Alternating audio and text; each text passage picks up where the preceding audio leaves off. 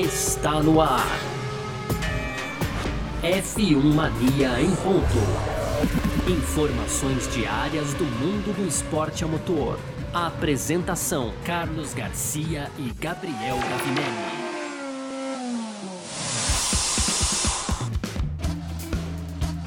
É isso! Valeu demais pela sua presença, valeu você que tá junto com a gente por aqui. Tá no ar, hein? Mais uma edição do nosso podcast F1 Mania em ponto.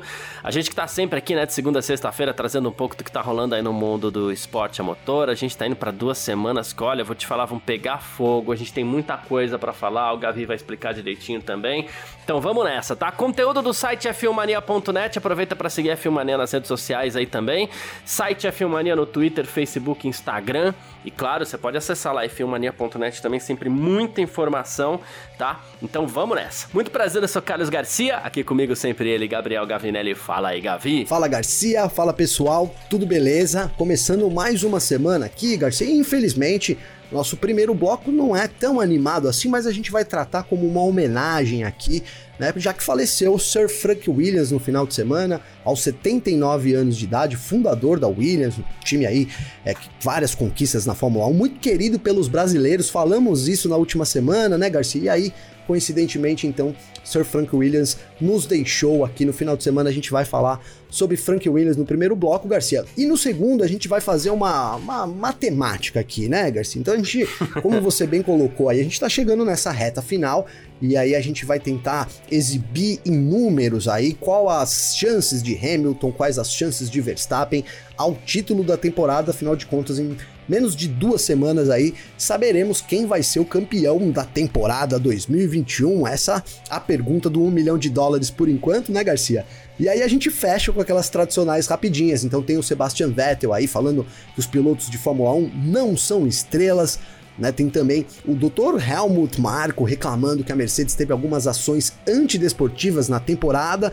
Tem ainda falando sobre a Mercedes, né, Garcia? A gente vai comentar aqui: a Mercedes não precisará modificar sua asa traseira para as últimas duas corridas, Arábia Saudita e Abu Dhabi, para fechar. A McLaren então adquiriu participação majoritária da equipe, né, na IndyCar, na temporada da 2022 da IndyCar, Garcia. É isso. Boa, perfeito. É sobre tudo isso que a gente vai falar nessa edição de hoje, segunda-feira começando tudo de novo e com tudo.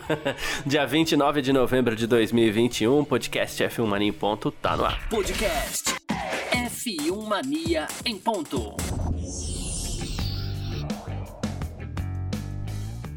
Bom, Gavi, é, e você que tá ouvindo aqui o nosso F1 Mania em Ponto nessa segunda-feira, né? A gente tinha tudo preparado aqui para quê? Para falar dessa reta final do Mundial 2021 uh, essa disputa incrível entre Max Verstappen e Lewis Hamilton, que a gente ainda vai falar, né, no nosso segundo bloco, mas, né, é, não tem como, né, porque ontem a gente foi pego quase que de surpresa aí é, com a passagem, com a partida, com o falecimento aí de Sir Frank Williams, né, uh, ele que fundou a Williams ele que foi o último garagista da história da Fórmula 1 aí, praticamente. E a gente falou muito sobre isso recentemente, né, Gavi? Por conta até da, da venda da Williams para o grupo Dorilton Kettle. Sim. E no fim das contas, a gente agora fala sobre uh, o falecimento do Frank Williams, né? Ele que como eu falei aqui, né, ele é o fundador da, da Williams ali na década de 70 mesmo, né? Em 1977 ele fundou a Williams, ele conquistou nove. Olha os números da Williams para você ver. Um cara que nasceu, ele praticamente criou a equipe sozinho, né? Ele conseguiu nove títulos de construtores, ele, constru, ele conseguiu sete títulos de pilotos, né? 114 vitórias da sua equipe. E assim, e a equipe dele é, já teve nomes incríveis, assim, a gente tá falando de Prost, Mansell, Piquet, Rosberg, Senna, embora esse por pouco tempo, Damon Hill, Villeneuve. A gente teve uma infinidade de brasileiros que passaram por lá também, a gente pode citar mais recente Felipe Massa, Rubens Barrichello, a gente teve, sei lá, Antônio Pisoni, a gente teve alguns brasileiros ali também fazendo parte da equipe Williams que junto com a McLaren, e no caso a gente já não pode mais falar do Bruce McLaren, que também, né, enfim, é, mas assim, junto com a McLaren, talvez seja, e a Ferrari, claro, né, são as equipes old school da Fórmula 1 ali que todo mundo torce um pouquinho, então tenho certeza que todo mundo aí no mundo do, do.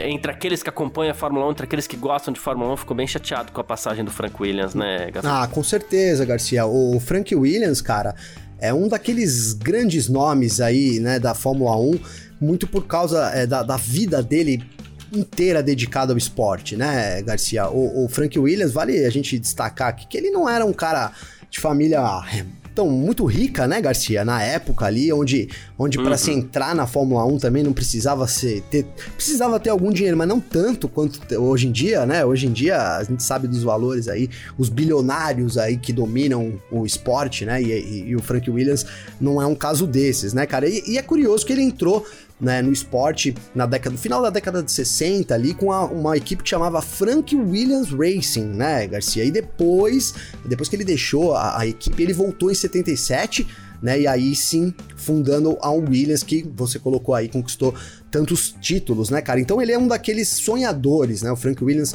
foi um é, e, e, não só um sonhador, né? Porque ele conseguiu realizar muita coisa que ele imaginou na vida é. dele, né, Garcia?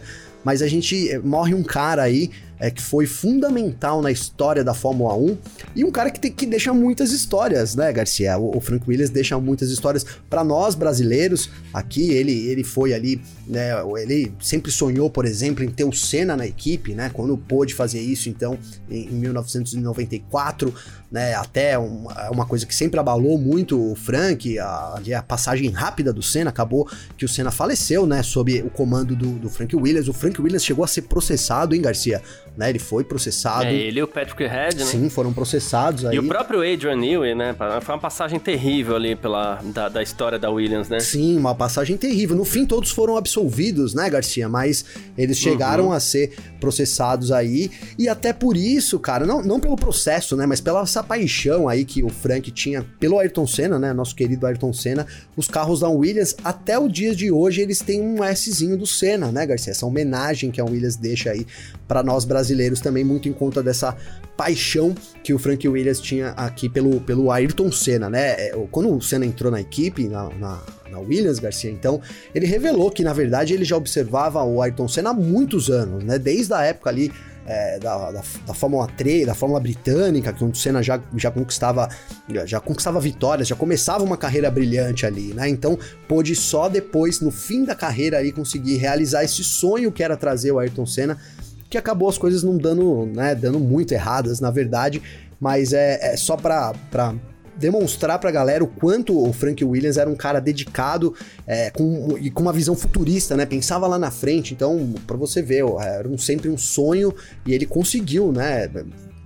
Entre linhas tortas, né, Garcia? Mas trazer o Senna para a equipe é dada essa dedicação que o, que, o, que o Frank sempre teve com a Fórmula 1, né? Aquilo que eu falei, Garcia, uma vida inteira dedicada ao esporte, né, cara? É, ele. O Senna, que inclusive o primeiro teste da, do Senna com carro de Fórmula 1 foi com o Williams, né? É, em, em Donington Park, inclusive, um ano Sim. antes, em 83 ali, ele chegou a testar o Williams e acabou assinando com a Toleman, mas ele, ele testou a Williams, né?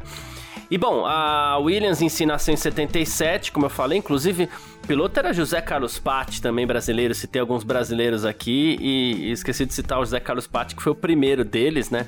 Mas logo em, em pouco tempo, assim, ele já tava ganhando, porque, assim, ele tem o título de 80, já com Alan Jones ali na Williams, né? Aí depois ele foi campeão com, com uma equipe também em 81, 86, 87, onde foi inclusive o tricampeonato mundial do Nelson Piquet. Depois teve aquele período uh, Mansell, vamos chamar de Mansell Prost assim, porque 90, o Mansell veio aquele carro foi sendo ajustado cada vez mais pro Nigel Mansell, mas assim, é, os títulos de 92 e 93 né? Foram títulos seguidos aí de Mansell e Prost, que acabou conquistando o, o tetracampeonato dele aí também. Depois, mais pra frente, a gente ainda teve em 95 o título do Rio, 96, não, 96 o título do Rio, uh, 96. 97 título do, do do Jacques Villeneuve, assim, é um, um, um, gigante. E mais recentemente a gente vinha numa. A gente vem ainda, né? Porque não passou por isso, uma fase complicada da Williams. A, Fórmula 1 consome cada vez mais dinheiro, na verdade, também. E aí a gente teve essa dificuldade aí para a família manter a equipe de Fórmula 1.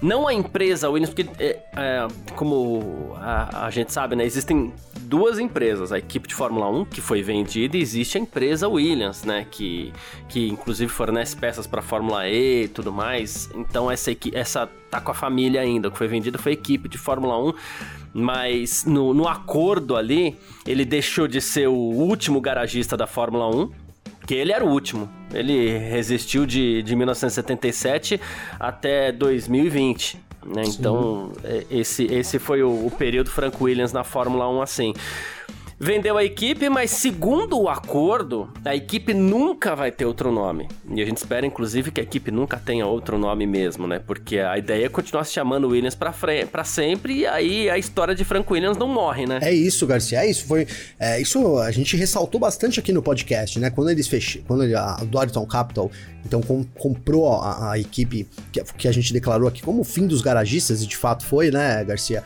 É, uma das obrigações era manter o nome aí pra eternidade, digamos assim, né? Claro, cara, a gente não sabe se isso vai ser cumprido, mas de, de fato, o Garcia, é interessante para o próprio Williams, né? Manter o nome, dada a tradição que o nome Williams tem, né, Garcia? É. é uma das maiores vencedoras de títulos aí da história da Fórmula 1. Então, além de, de, de, ser, claro, uma homenagem ao Sir Frank Williams, ainda mais agora depois da morte dele, é também uma peça de marketing fundamental para a Williams aí nessa nesse caminho de volta ao topo, né? A Williams, de novo, cara, lá, para quem às vezes vê Fórmula 1 agora, apesar que todo mundo conhece um pouco da história da, da Williams, né, Garcia? Mas a Williams, ela, na verdade, ela nunca foi um time de fim de grid, né, Garcia? Durante toda a história dela, ela sempre esteve ali no meio do pelotão, ou então brigando lá na frente pelas vitórias, pelos títulos.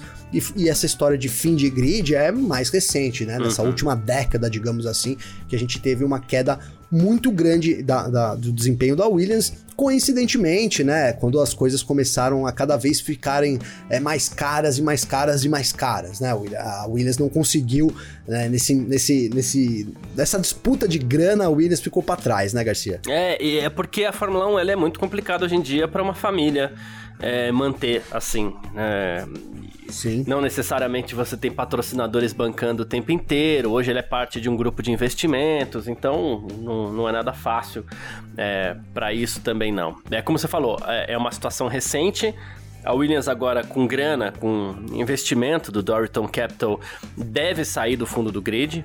Tivemos algumas ameaças já, inclusive, nesse ano, né? Mas não saiu ainda, tá lá atrás, mas deve sair nos próximos anos, porque onde tem dinheiro também e um trabalho sério, a gente sabe que as coisas acabam é, dando certo de alguma forma, né? Mas é isso. Sim. A gente precisava falar de Frank Williams, é uma obrigação falar de Frank Williams, então, inclusive, fica dedicada essa edição aqui do nosso do nosso F1 Mania em ponto, a memória de Frank Williams. Recentemente aí, mesmo na equipe, né, a, a, a Claire Williams é quem já meio que comandava as ações ali, ele já vinha talvez nem tão próximo, né? Mas, por exemplo, tem pessoas assim que, que são apaixonadas pelo Frank Williams, né? O Bernie Eccleston, por exemplo, que era o manda-chuva da Fórmula 1 até pouco tempo, né? É, ele chegou a, é, a dizer é, que sem esse tipo de pessoa, como o Frank Williams era, é, ele falou assim: eu duvido que a Fórmula 1 existisse hoje em dia, né? Com certeza, né, Garcia? Ele, Com certeza. É, ele, ele falou: não tem muito veterano por aí hoje em dia, não, né? Mas as, aqueles que estavam com as equipes quando elas começaram. Ele falou assim: na época você podia comprar um motor e uma caixa de câmbio, né? Você não precisava ter vários, vários bilhões e mil pessoas trabalhando para você, né? Aí ele falou assim: ele era especial como pessoa, isso mostrou na maneira como ele insistiu em continuar na Fórmula 1 as coisas nunca foram realmente ruins para Frank, ele nunca reclamava das coisas, fazia as coisas da melhor maneira que podia, e essa é a razão dele ter conseguido tanto sucesso. Inclusive, é, disse aqui o, o, o, Bernie Eccleston, que era o manda-chuva da Fórmula 1, que foi garagista contemporâneo ao Frank Williams, né? Porque o, o Bernie Eccleston tava lá com a Brabham também, né? Sim, sim. Inclusive, você falou da Brabham aqui, Garcia. O, é, é, naquela época era isso, comprava, ela tinha um chassi, né? O Frank Williams começou comprando realmente um chassi da Brabham, justamente, né, Garcia? Pra poder... Acho que da March, o chassi do, do que o Moco correu era um chassi, chassi, chassi March. Era um March. Eu, é, Era um marcha. É, então. Então é. me falhou a memória aí, me desculpem, mas é, é isso, né? A, a importância de, de, também do esporte ter essa evolução do esporte. E aí a gente entra na importância do Bernie Eccleston, né, cara? Porque é, foi um cara que soube lidar no momento e, vou, e digo mais, soube até passar a bola na hora certa também, né, Garcia? Tinha talvez chegado no limite ali, mas o Bernie Eccleston também é um desses caras aí que goste ou não dele, né, Garcia? Ele é totalmente, né? Você pode perguntar pros pilotos aí, qualquer piloto é, da Fórmula 1, ele vai dizer que viveu a época do, do Eccleston, da importância do, do Eccleston no comando da Fórmula 1 também. É outro desses sonhadores aí que, que fizeram né, da Fórmula 1 que ela é hoje, né? Sem esses grandes caras aí, certamente não teríamos Fórmula 1 da maneira que é nos dias atuais, viu, Garcia? É, é isso. O Eccleston ele teve. Uh, assim, ele, ele teve um insight de juntar todo mundo e falou assim: ó, a gente precisa se juntar aqui, a gente precisa começar a ganhar dinheiro e profissionalizar esse negócio né? E inclusive a biografia do, do Bernie Eccleston cita muitas vezes o Frank Williams, que deu sempre muito apoio pro Bernie Eccleston para tudo isso, né? Então, sim, é... sim, eles eram parceiros, né, é, Garcia? Eram é. parceiros, sempre foram parceiros, né? É, é isso. Bom, o Jacques Villeneuve também, que foi o último campeão mundial pela Williams, né? Uh, ele também prestou homenagens. Ele falou assim: olha, é, meu pai sempre correu contra o Williams durante a carreira, né? Até porque o, Jacques, o, Gilles Villeneuve era Ferrari, né? Sim. Ele falou assim, mas quando eu fui convidado para pilotar pela Williams, eu sabia que era uma oportunidade que eu não poderia deixar passar. E ele falou assim, sinto falta porque o Frank e o seu parceiro Patrick, Patrick Head criaram uma equipe formidável, tenho total admiração pelo que Frank conquistou na Fórmula 1, mas também pela sua coragem em lidar com as adversidades pessoais, inclusive após seu grave acidente. Verdade, ele ficou tetraplégico, paraplégico, né? Na verdade, em 1986, se não me falha a memória aqui, se eu tiver errado, foi podem isso? jogar 86. pedras. 86, né? Então, não, tá... foi 86. Então tá bom, depois de um acidente de carro, né? É, indo a caminho do aeroporto e tal. E... Um Ford 1600, hein, Garcia? Um, porque olha bateu, aí, ó, cara. Olha aí, um Ford um 1600. Ford Fiesta 1600, é. Ele tava atrasado para um voo aí para ele ia correr a maratona no outro dia, né? Então saiu ali meio que às pressas e, e acabou é, né, caindo numa ribanceira ali, o, o acidente estava. Agora eu não me, eu me, Não sei se era o Red que estava junto com ele, mas tinha alguém junto com ele. Eu ia falar isso, eu tô em dúvida entre o Patrick Red e o Peter Windsor, e o Peter Windsor, mas é, eu sei que tinha alguém com ele ali que ajudou a soltar ele já sem os movimentos já. Cara, se eu não me engano, era é o Windsor, mas é, agora que, que a gente levantou essa bola aqui, como a gente sempre faz, né, Garcia? A gente, a gente vai rapidinho, a gente vai rapidinho, e foi realmente o Peter Windsor que retirou ele do carro, é. Né? E, o, e o Windsor não teve nenhum ferimento, né, cara? Mas ele ali ficou tetraplégico. Inclusive, ele sabia, né, né? Isso já na biografia aí do Frank também, dizendo que depois do acidente ele já. Ali ele estava consciente, mas já sabia que ele não teria movimento nas pernas. O Frank Williams que encarou, digamos que é, essa situação de uma forma assim, como um exemplo também, né, Garcia, de superação para as pessoas. A história do Frank depois de ter ficado tetraplégico também é uma história é. muito emocionante aí, é, de como superar desafios e obstáculos, né, Garcia? É isso, é isso mesmo. Ah, bom, é, ele recebeu também uma homenagem hoje do pessoal da Fórmula E, antes do, do teste coletivo da categoria aí, os equipes, os membros tal, pararam para fazer um minuto de silêncio e e é isso, né? É o caminho, é um gigante do esporte aí a motor, então todos aqueles que têm algum tipo de envolvimento com esporte a motor sentem muito a, a perda de, de Frank Williams. Mas é isso. Com certeza. Né? Bom, vamos partir aqui então para o nosso segundo bloco, de novo, dedicando essa edição do nosso F1 Mania em Ponto aí a memória de Sir Frank Williams, ele que foi o fundador da equipe Williams, uma das maiores vencedoras da história da Fórmula 1. Bora? Bora. F1 Mania em Ponto.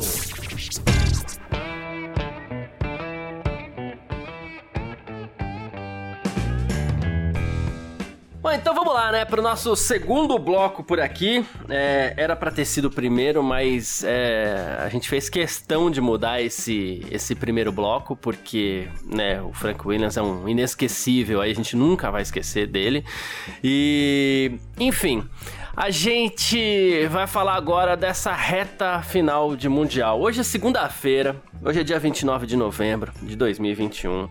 Domingo agora, dia 5, dia, é, dia 5, vai ter a penúltima etapa do Mundial 2021 da Fórmula 1 e a gente tá falando de uma rodada dupla aí, dia 5 agora, domingo, tem GP da Arábia Saudita, dia 12, domingo que vem, tem o Grande Prêmio de Abu Dhabi. E agora, assim, é, eu acredito que não tenha mais muito o que fazer. Quem desenvolveu, desenvolveu. Quem não desenvolveu, não desenvolve mais. É só viajar lá para o mundo árabe acelerar, é, como já diria o, o, Galvão, que o Galvão Bueno, né, que esse é outro, é, não deixa de ser um ícone também da Fórmula 1 aqui no Brasil, né, para todo esse contexto de Fórmula 1 no Brasil, mas assim, agora é hora de ver quem tem garrafa, mais garrafa vazia para vender, e eu adoro essa frase, né.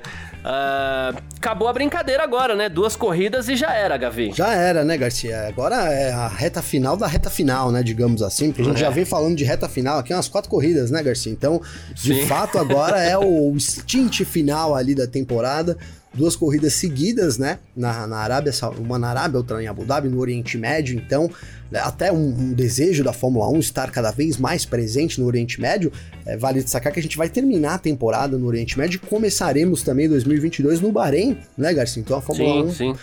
Permanece aí, né, no e Oriente logo Médio. depois do Bahrein no ano que vem tem a Arábia Saudita de novo, Ara... né? Verdade, bem, bem colocado. É. Então, cinco corridas seguidas aí na, na, na, no Oriente Médio. É um lugar que tem muita grana, a Fórmula 1 tá querendo ir, de lá, ir, ir direto para lá, né, Garcia? Dá pra gente compreender. Mas falando aqui esportivamente, cara, então, sim, né, a gente chega numa situação onde o Max Verstappen lidera oito pontos de vantagem apenas para o Lewis Hamilton. Na, a situação dos construtores é um pouco favorável para a Mercedes, que lidera a Red Bull por cinco pontos só. Uma diferença muito pequena se tratando aí de, do, dos construtores, né, Garcia? Então. Proporcionalmente, talvez seja uma diferença muito, mas muito menor do que a de pilotos, né? Ah, sim, sim, esses cinco pontos da Red Bull aí podem ser diluídos é facilmente, né? Esses pontos de vantagem da Mercedes podem ser diluídos facilmente, enquanto o Hamilton, a gente sabe, o Hamilton tem um, né, tem um ele chega como favorito, mas ele tem um, um caminho é, nada fácil pela frente, né, Garcia? Digamos que o Hamilton ele precisa, ele precisa vencer as duas corridas, né, cara? Ele, claro, você vai falar, pô, mas o Verstappen pode bater, quebrar, abandonar deixemos de lado aí essas, essas realmente essas coisas que podem acontecer e, e, e é imprevisível, mas tratando-se do, do, previsível, o Hamilton ele precisa ganhar essa corrida e a outra, né? Se ele quer é, ter essa, é, conquistar o título. Se ele ganhar as duas corridas, Garcia, ele é campeão, né? É isso. Então, se ele uhum. quer depender só dele, né?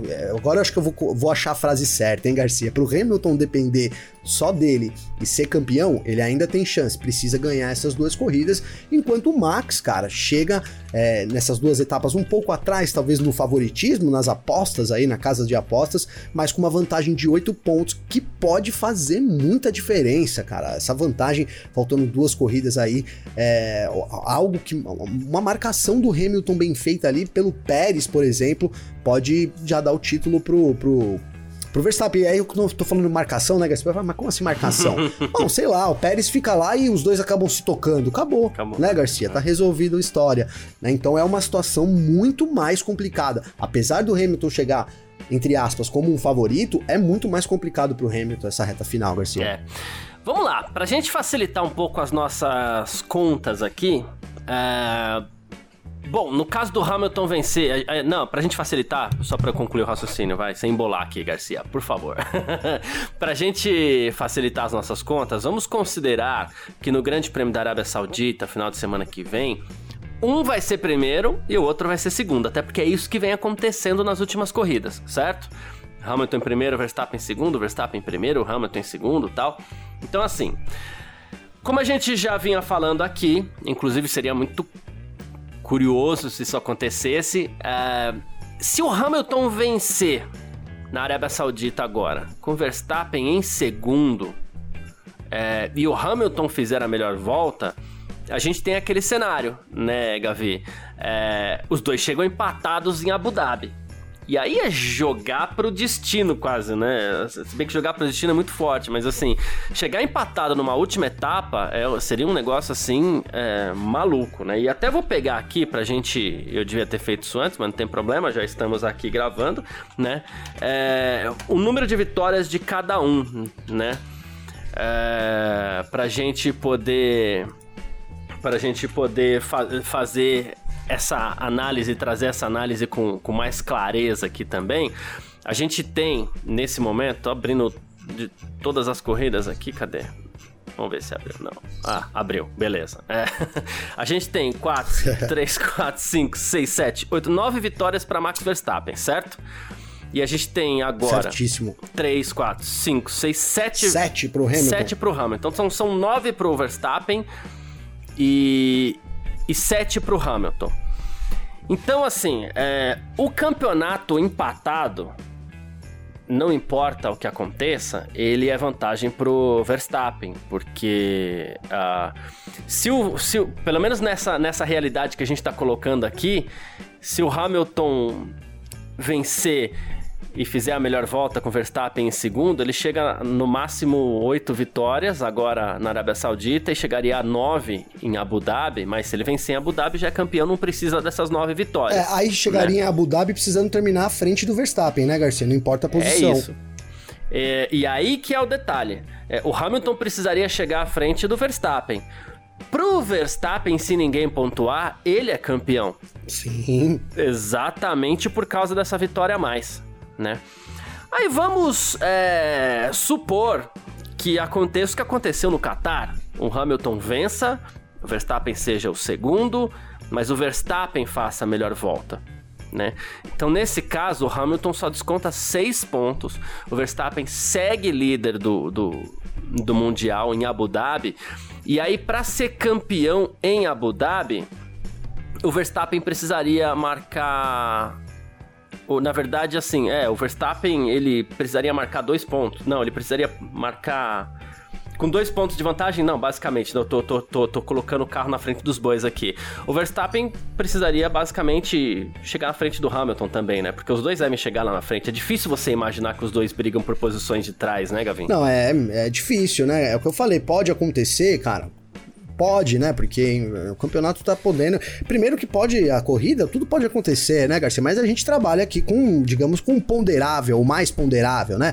Ambos podem bater uhum. na largada, pode, mas, mas assim, se, se, tratando do normal, o que a gente tem visto nessa temporada é um terminar em primeiro, outro segundo, né, Garcia? Um em terceiro, o máximo, é o máximo que a gente tem visto aí de diferença é, né, nessa temporada. Não tem, assim, não, não dá para imaginar, por exemplo, o Hamilton ganhando a corrida e o Verstappen chegando em quinto em condições normais, né, Garcia? Não, não, não assim, assim, em condições uhum. normais a gente tem... O contrário também não, O né? contrário né? também não, né? Ah, o Verstappen tá com um carro melhor. Então a tendência é que o Verstappen ganhe, mas o Hamilton com um carro pior é, não vai terminar em, em, quinto, né? Poderia talvez terminar atrás do Sérgio Pérez e tal, mas mesmo, é, mesmo se isso acontecer, acontecer, vai ser uma coisa atípica da temporada, né? Então o fato é que a, a, gente fala muito de marcar, a gente tem falado nessa metade da temporada de marcar, né? Então, e o, e o a, a posição do Verstappen hoje digamos que ela é muito confortável, porque ele tem que marcar o Hamilton, Garcia. Se ele terminar, o Hamilton for. Ele terminar na frente do Hamilton,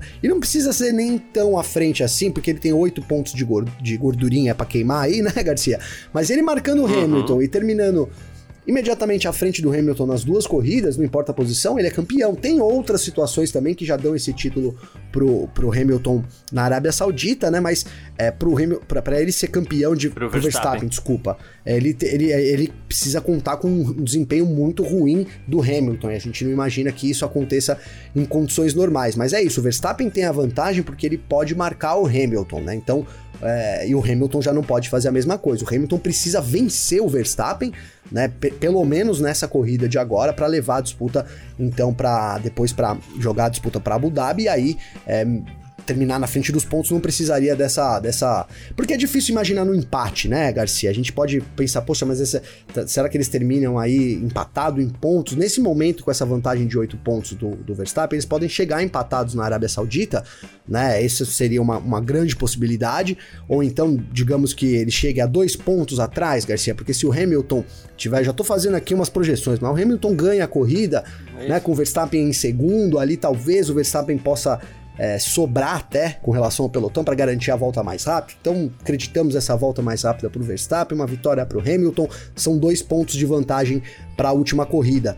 Né, Garcia? E aí o Hamilton vencendo seria campeão, só se eles caíssem de posição lá, lá para trás. Então, mas mesmo assim, mesmo a gente tendo uma situação que o Hamilton também depende só dele, o Verstappen é muito mais tranquilo porque é marcando de novo, marcando o Hamilton, ele consegue levar esse título aí é, que, que, cara, vou dizer, se esse título não vier pro Verstappen, é, vai ter gente reclamando aí, dizendo que o Verstappen deixou isso escapar pelas mãos, hein, Garcia? Nossa, se esse título não vier pro Verstappen. É, tem isso, tem isso, tem isso. Ah, é, a, pressão é muito grande no Verstappen também, Garcia. Enquanto o Hamilton é sete vezes campeão, enfim. É, imagino eu que a pressão sobre o Verstappen, sobre o Verstappen nesse momento, é muito maior do que sobre o Hamilton também. É. Agora vamos imaginar o outro lado da história, né? Verstappen batendo Hamilton agora na Arábia Saudita. Se Verstappen, vamos, vamos, começar com o mesmo caminho que a gente fez aqui, tá? Se Verstappen bater o Hamilton é, e fizer a melhor volta, né? Aí ele vai abrir mais 8 pontos e aí ele vai para 16 pontos, né? E aí, basicamente, porque nesse Mundial, o que, que você precisa para você ter certeza que, que vai dar tudo certo? Você precisa proteger 26 pontos por causa da volta mais rápida, né? Com 16 pontos de, de, de, de vantagem no Mundial, o Verstappen ele precisaria ser quinto colocado só depois no Grande Prêmio de Abu Dhabi. Então, se o Verstappen é, vencer e fizer a melhor volta também, Aí a gente volta pro nosso data finger lá, né? Ah, sim. É, ele fica muito, mas muito perto do título, né? Não, se ele vence essa corrida, Garcia, aí é, não é uma pá de cal, né, Garcia? Eu arrisco aqui já dizer, se, se o Verstappen ganha agora nesse final de semana na Arábia Saudita, cara, só um, um, um abandono né? Só um abandono tiraria o título do Verstappen aí na corrida final, ou algo muito desesperador aí, porque é, ele ampliaria essa vantagem. Vamos considerar 7 pontos só, né, Garcia? De 8 vai para 15, né? 15 pontos, cara, é o que você falou. O Hamilton teria que ganhar, o Verstappen chegar em quinto, né, cara? Uma coisa totalmente. Só se o Verstappen tiver um problema. Acabar a gasolina na última volta, né, Garcia? Não sei, o carro foi é, empurrando, Eu acreditei né? a volta mais rápida aí, mas sem a volta mais rápida, aí o Verstappen teria que chegar em quarto em Abu Dhabi. Mas mesmo assim, né? Então, mesmo assim. Não, mesmo é o que eu falei, né? Como, como o Verstappen vai chegar em, em quarto, cara? Ele vai andar atrás do Sérgio Pérez e do, e do Bottas, né? Que ande atrás do Bottas, mas do Sérgio Pérez do jamais. Pérez não, né? Os caras mandam ele encostar o carro, né, Garcia? Encosta é. aí, Pérez. Acabou pra você aí. Desliga Se o, motor. Se o Pérez estiver em segundo e o Verstappen em quinto, o Pérez encosta. É, desliga o motor do carro dele lá pelo computador, lá, entendeu? Então, é, por, por, isso, cara, que a gente. Por isso que é tão legal esse final, né, Garcia? Por isso que tá tão legal, cara, porque apesar né, desse favoritismo do Verstappen, veja, cara, ele tem oito pontos de vantagem. Se ele ganhar essa corrida agora, ele praticamente leva o título. Mas mesmo assim, não tá nada decidido, né, cara? Não tá, porque a crescente indica uma vitória da Mercedes. Não só a crescente, como as características de Jeddah, do circuito de Jeddah. Aliás, cara, que puta circuito, me perdoe a expressão aqui, viu, Garcia? Mas, cara, tem no F1, ele, o, Game F1 2021 foi atualizado, né, pra, pra, com a pista de Jeddah, e eu tô brincando aqui, Garcia. Cara, é realmente sensacional a pista. Ela não é, não é uma pista difícil, é uma das pistas arrisco aqui dizer, mais fáceis de guiar que tem. Ela é muito rápida, realmente, uma pista muito rápida, com poucas curvas ali, digamos assim, que, que você, né, a dificuldade não é tão grande assim. A curva 1 e a curva 2 ali são as curvas mais travadas, mas é uma pista muito, muito, muito rápida e que vai proporcionar, tenho certeza, que disputas e ultrapassagens, Garcia. Então, cara, a gente tem aí todos os, os, os ingredientes, né, para essa final. Uma, um Verstappen que lidera com vantagem pode marcar, é, o Hamilton, e enfim, tem as condições é, matemáticas a favor dele. Um Hamilton que, que de matemática não tem nada a favor, mas em, em histórico é, né, recente, é a vantagem é do Hamilton em uma pista que ninguém conhece que é muito rápida e que vai proporcionar ultrapassagens, Garcia. Então, que corrida desse final de semana, hein, cara?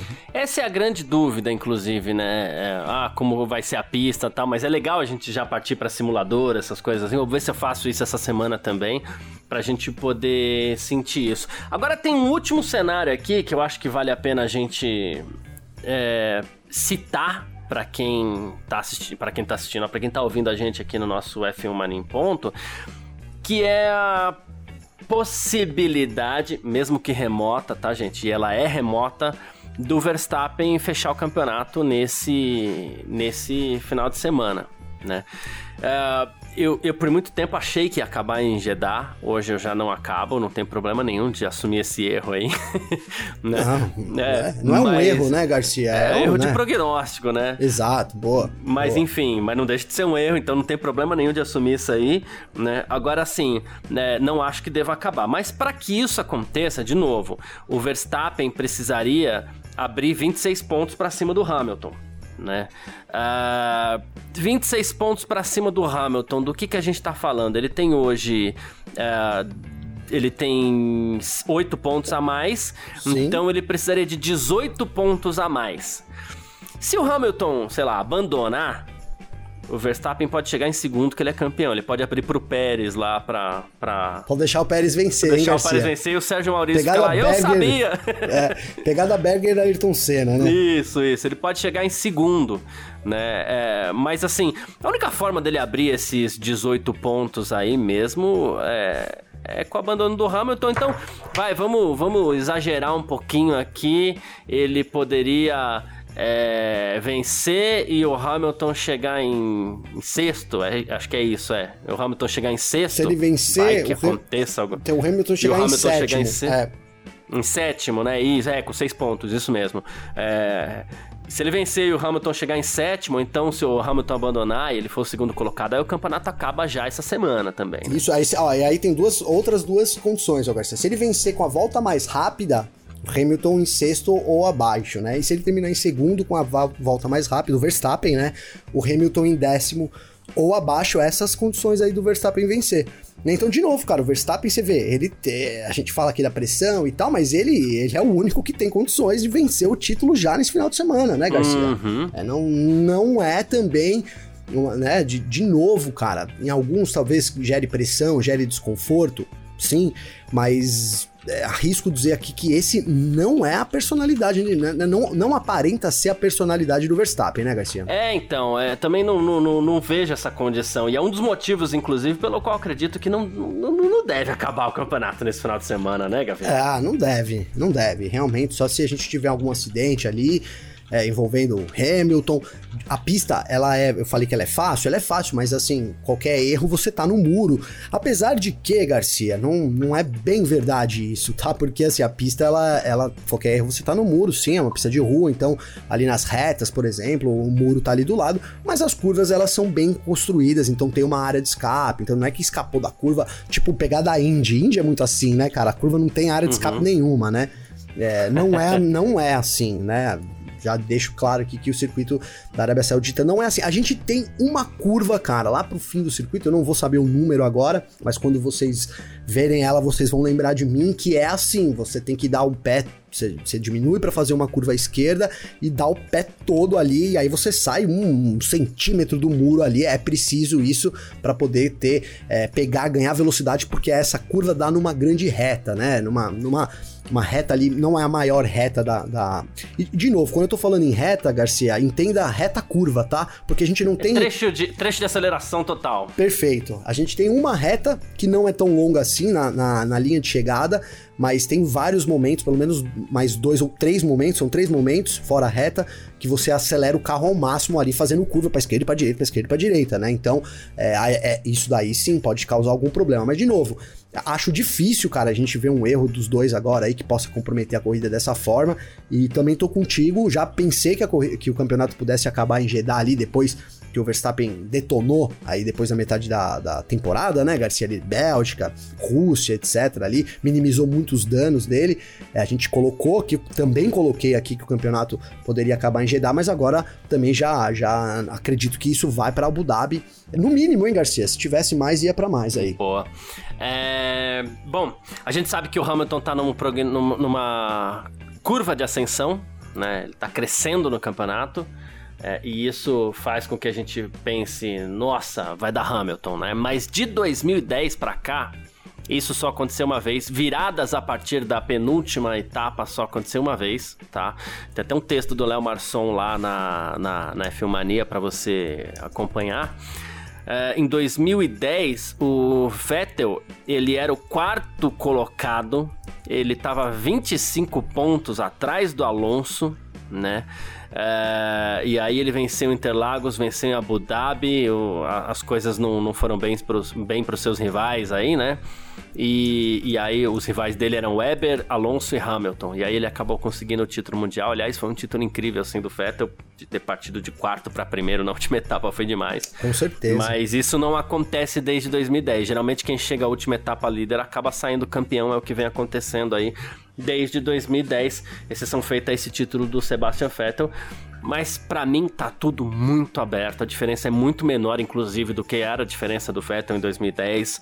É... Não, dá para fazer prognóstico, escolher um favorito, né, Gavin? Não, não dá, Garcia. Não dá. Você pode ter é, uma torcida aí até normal mas pensando em realmente em favorito, eu acho que é, que é essa situação, cara. Aparentemente a Mercedes chega numa situação melhor no campeonato, mas o, Verstappen é o Verstappen, tem feito diferença como piloto também. É, e é o momento dele na, da temporada. Ele tá na frente do, do, Hamilton e isso facilita as coisas quando a gente pensa que tem só duas corridas. Então, de novo, é, arriscar um vencedor do, do campeonato é, é, é, uma aposta, digamos que no escuro, viu, Garcia? É uma, para mim, mesmo com esse. Tem muita gente falando do Hamilton, né? Não, mas poxa, o Hamilton vai ganhar, porque é. Mas, cara, essa temporada ela tem pregado peças na gente, né, Garcia? É. Então não consigo, eu, eu, Gabriel, né, entendo né? Você quer apontar um favorito, todo mundo fica à vontade, né, Garcia? Mas eu aqui não consigo realmente dizer, cravar aí quem é que vai ser o vencedor dessa temporada. Estou na dúvida, acho que tá tudo realmente muito em aberto e que bom que tá tudo em aberto nesse momento ainda do ano aqui, chegando já no fim de dezembro, hein, Garcia? É isso, que bom mesmo. Eu apostei que, tinha, que ia acabar em Jeddah, apostei, mas não por vontade. Minha vontade é que vá até o final do campeonato, mesmo o final sendo Abu Dhabi. Mas é isso, gente. Falamos aqui um pouquinho desse Mundial 2021, dessa reta final, um pouquinho de continha aqui. Não sei se ficou claro, se não ficou. Quem quiser, tiver alguma dúvida ainda, pode mandar mensagem pra gente. Daqui a pouco a gente fala as nossas redes aqui. Vamos partir pro nosso terceiro bloco, Gavin. F1 Mania em ponto. Terceiro bloco do nosso F1 Mania em ponto aqui nessa segunda-feira pra gente começar bem essa semana de reta final do campeonato aí, ó. Ah, e as nossas rapidinhas de sempre, né? Sebastian Vettel, olha, olha o Sebastian Vettel, ah, Gavi, ele... um fã perguntou para ele, e a gente tem sempre uma historinha boa para contar do Vettel, né? Um fã perguntou para ele antes do Grande Prêmio do Qatar o que é, o que fez com que o Vettel acreditasse que poderia se tornar uma estrela, como ele se tornou, né? Aí o Vettel respondeu: Uma estrela? Eu não sei, eu não me considero uma estrela de jeito nenhum. Né? Ele falou assim: não acho que pilotos de corrida sejam estrelas. Acho que somos que somos pilotos de corrida. Me apaixonei pelo esporte desde muito jovem, ainda amo hoje. Acho que é isso que me motiva, então não tem outra coisa para dizer. Né? Experimentei muitas coisas boas durante o trabalho ao longo dessa vida, mas sou apaixonado por, por pilotar, né? E aí a gente teve um complemento do Lando Norris, que tava junto. E ele entrou ali no meio do nada, tá? Ele falou assim: olha, eu acho que o, o, o Vettel tá correto né? Nos vemos apenas como pilotos e pessoas normais. É, não fazemos isso para que nos vejam como estrelas ou nada mais do que isso. É, showzinho de humildade aí, né? Pois é, né? Dando uma lição de humildade. Mas, cara, no fim, é, é isso, né? É que Cara, não dá para dizer que um piloto de Fórmula 1 não é uma grande estrela, né, Garcia? Vamos falar a verdade, né, cara? É. E são, e são, né? as estrelas do show, é. Entendeu? É, o, é isso que você falou, né? É, quando você vai lá, tudo bem, as equipes e tal, mas são os pilotos ali que mandam no espetáculo, né, cara? Eu acho legal esse exercício de humildade. É bom que as pessoas falem da gente, né, Garcia? É sempre meio assim, né? Você não precisa falar de você. É bom quando as pessoas falam de você. Mas a gente sabe que no fundo são as, as grandes estrelas aí. Mas fica, fica esse exercício, o, Vettel que vai, né, assumindo essa, essa postura aí e conquistando cada vez. Se a gente gostava do, do Vettel ali, mesmo que sem, sem tanto exercício de humildade assim, Garcia, agora ele vai ganhando ainda mais fãs aí, justamente porque é autêntico, cara. Não acho que, apesar de estar falando aqui que eles são as estrelas e tudo, não acho que o Vettel fique forçando a barra, não. Realmente é um cara muito maduro aí, muito experiente aí, que aprendeu a conviver com a situação e para ele é totalmente possível essa situação de não estrelas, viu, Garcia? Boa, perfeito, é isso. Bom, a Mercedes, vamos falar da Mercedes. A Mercedes não vai precisar modificar sua asa traseira nas duas últimas corridas da temporada, tá? De acordo com a FIA, a asa é, tá tudo bem com a asa traseira. A Red Bull pediu testes para forçar a Mercedes a modificar a asa e a FIA não atendeu, tá? É, então, informações do site Automotor Transport aí, uh, dizendo que a, a asa traseira vai ser a mesma. E aí entra aquela história que a gente fala, né? Viu, seu Toto Wolff? Não adianta ficar reclamando. Quando você pediu teste na asa da Red Bull, fizeram. Agora a Red Bull pediu teste na asa da Mercedes, não fizeram. É uma decisão para lá, uma decisão para cá, conforme o que eles acreditam correto. Não tem ninguém puxando o tapete de ninguém, né, Gabriel? Não, total, cara, total. É tô, né? Isso daí fica pra, fica pra eles lá, né, Garcia? Christian Horner, Toto Wolff, eles estão nessa guerra aí. Mas eu acho que para quem tá de fora aqui, tudo bem que ainda, ainda há resquícios de, né, desse tipo de comentário, dessa reclamação, mas eu acho que fica claro que a Fórmula 1 vai, vai, vai dentro das diretrizes dela e ela vai tomando conta do negócio, né, Garcia? É, é isso. Uh, de qualquer forma, segundo o doutor Helmut Marko, claro, é, ele falou assim: olha. É, quando a Mercedes viu que estávamos iguais a eles, ou até mais rápido, primeiro eles apareceram com asas flexíveis e depois com outros argumentos falsos, né? É, e aí ele falou assim que de, é, Consideramos essas ações um gesto muito antidesportivo e também nos concentramos no que estava acontecendo na Mercedes, por exemplo, com aquelas asas, né? E ele falou assim: quando a batalha é tão intensa quanto a desse ano, especialmente quando alguém não está acostumado com a capacidade que outra equipe possa ter de oferecer resistência ali, né? Isso acontece. E, eu, e sentimos que havia uma certa unilateralidade nas decisões, mas entretanto tivemos várias discussões com a FIA, com a Liberty, por isso dizia que eu diria que é tudo parte do jogo. Dr. Helmut apontou o dedo, mas botou panos quentes, né? É, apontou o dedo, mas botou panos quentes, Garcia. Tem sido uma constante, inclusive, né? Nesse ano, né, Garcia? A gente tem aí, o é. pessoal vai e volta, tramita aí entre, vai, entre o certo e errado, cara. Mas é, é isso aí, Garcia. Né? Tô, tô, junto com, com o Marco dessa vez, cara, né? A Fórmula 1, ela tem tomado cuidado, ela tem sido cuidadosa nisso. É, no fim, é, desagradou um, desagradou outro, mas a, o saldo dá, para dizer que tá, tá empatado aí, viu, Garcia? Boa. Uh, vamos encerrar falando da McLaren aqui, ó. A McLaren adquiriu participação majoritária agora. A gente começou falando de Williams e, e fecha falando de McLaren, né? Eles adquiriram participação major, majoritária na equipe Arrow McLaren SP IndyCar, tá? Já havia essa intenção que tinha sido anunciado em em agosto, né, que a McLaren corresse na Fórmula Indy totalmente sob a bandeira da McLaren, né? É, e aí agora a equipe é, já adquire 70% do controle acionário da equipe.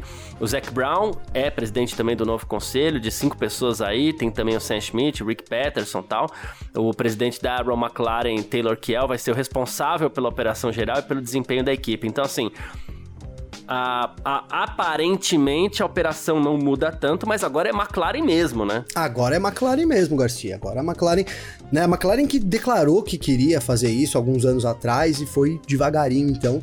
Mas agora é isso, McLaren também como equipe dela na IndyCar, né, Garcia? Uma beleza, cara, para pra própria McLaren, porque o mercado norte-americano é um mercado de carros também muito, muito consome muito, né, Garcia? Uhum. Mas também pro esporte a motor, né, cara? A gente ter a, as equipes transitando aí é, entre a, tanto a IndyCar, uma baita categoria, com, logicamente com a Fórmula 1, é muito interessante aí pro futuro do esporte a motor, né, cara? É, é isso. E a gente fica contente pela própria McLaren, que realmente também é outra equipe que, que passou por maus bocados, inclusive como empresa, e teve que vender várias de suas operações, inclusive, e tá aí se levantando também, né?